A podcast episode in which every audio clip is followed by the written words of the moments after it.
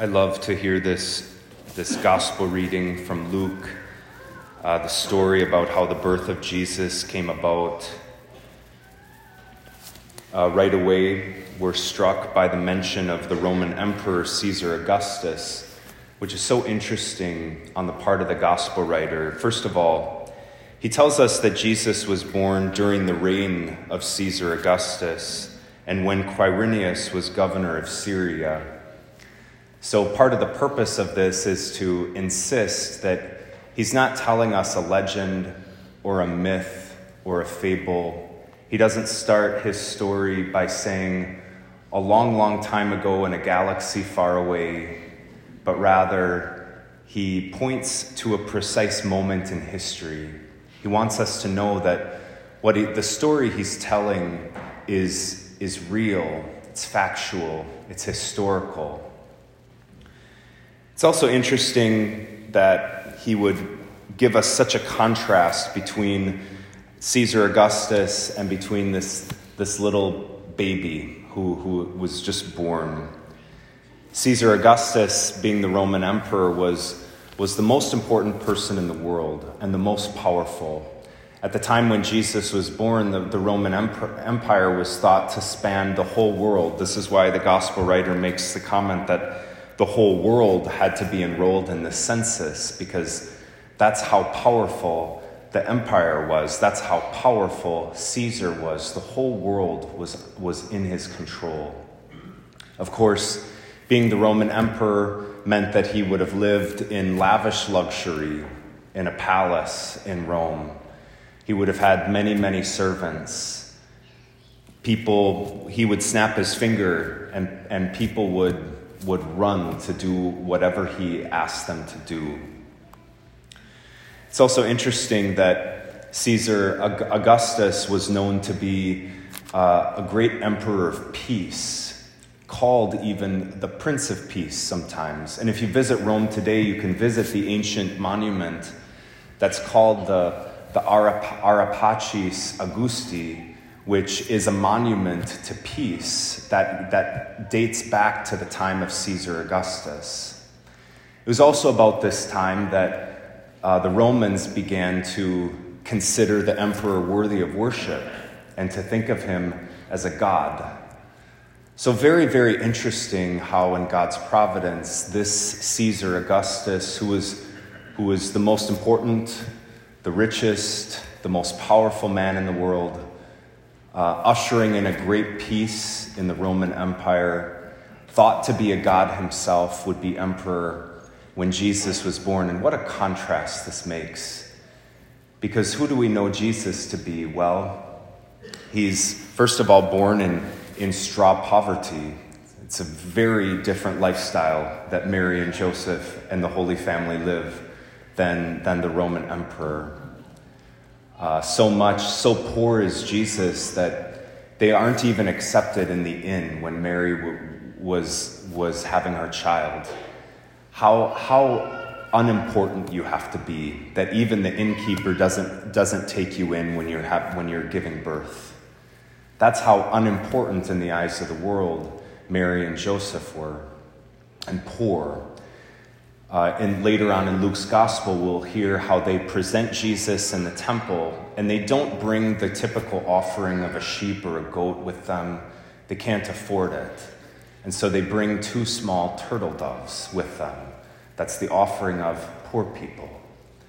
So, very different, this holy family, than the royal family who lives in Rome. Also, so interesting that we know that Jesus initiates a true peace. Now, the Romans had peace because they'd brutally conquered all of, all of their enemies through military might and force. It's the only reason why Caesar Augustus would, could claim peace, is because they had won it with great bloodshed. But the peace that Jesus brings is not brought, out, brought about through military victory but it's actually brought about by the grace of God. And He comes to bring peace to our hearts. Peace at any time, even no matter what conditions we're living in, whether in times of poverty or sickness or health, or even in situations of injustice, Jesus desires to liberate us not from the outside, but from within, so that we can live as free men and women, free sons and daughters of our Heavenly Father. And isn't it interesting that Caesar Augustus would be worshiped as God? It's all fake. He's not. But the true God was born that day in straw poverty. And so, this is why the angels appear in heaven and they sing, Glory to God in the highest. The true God has now appeared on earth, like our second reading says. Not a fake God who lives in a palace in Rome and brutally conquers his enemies, but rather Jesus who comes as a little baby in poverty who comes to win over our hearts. What a contrast. There's two details that our gospel writer gives that I find really fascinating, and part of the reason I find them so striking is because he gives the details two times. Now, in, in the economy of words that's practiced by all of our gospel writers, every word is filled with meaning. And so, so St. Luke mentions two things two times when describing the baby Jesus in, at Bethlehem. He says that Mary wrapped him in swaddling clothes and laid him in a manger.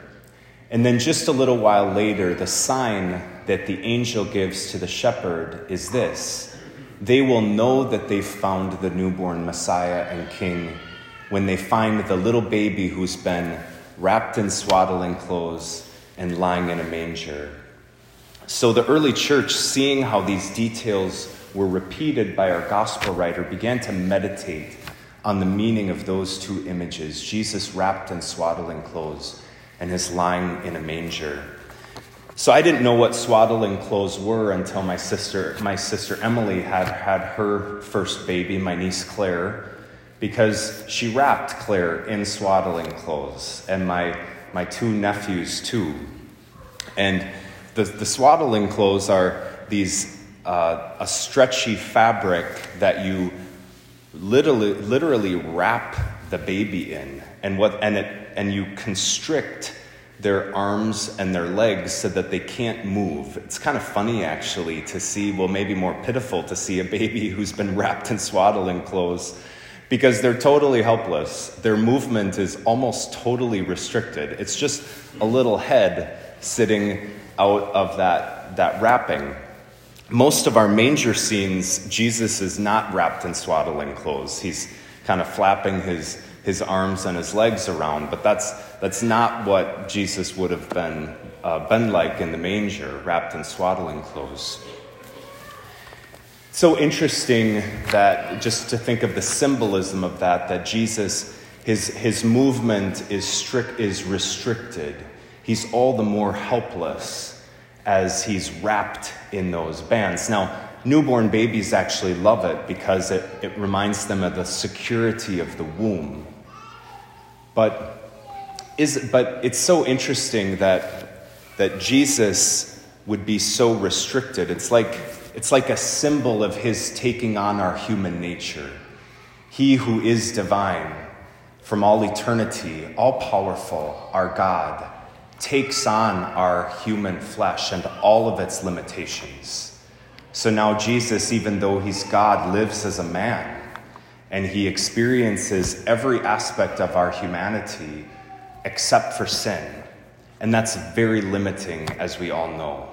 It means that he would have suffered the sicknesses and, and the injuries that our bodies, our bodies do. It means that he would have needed sleep.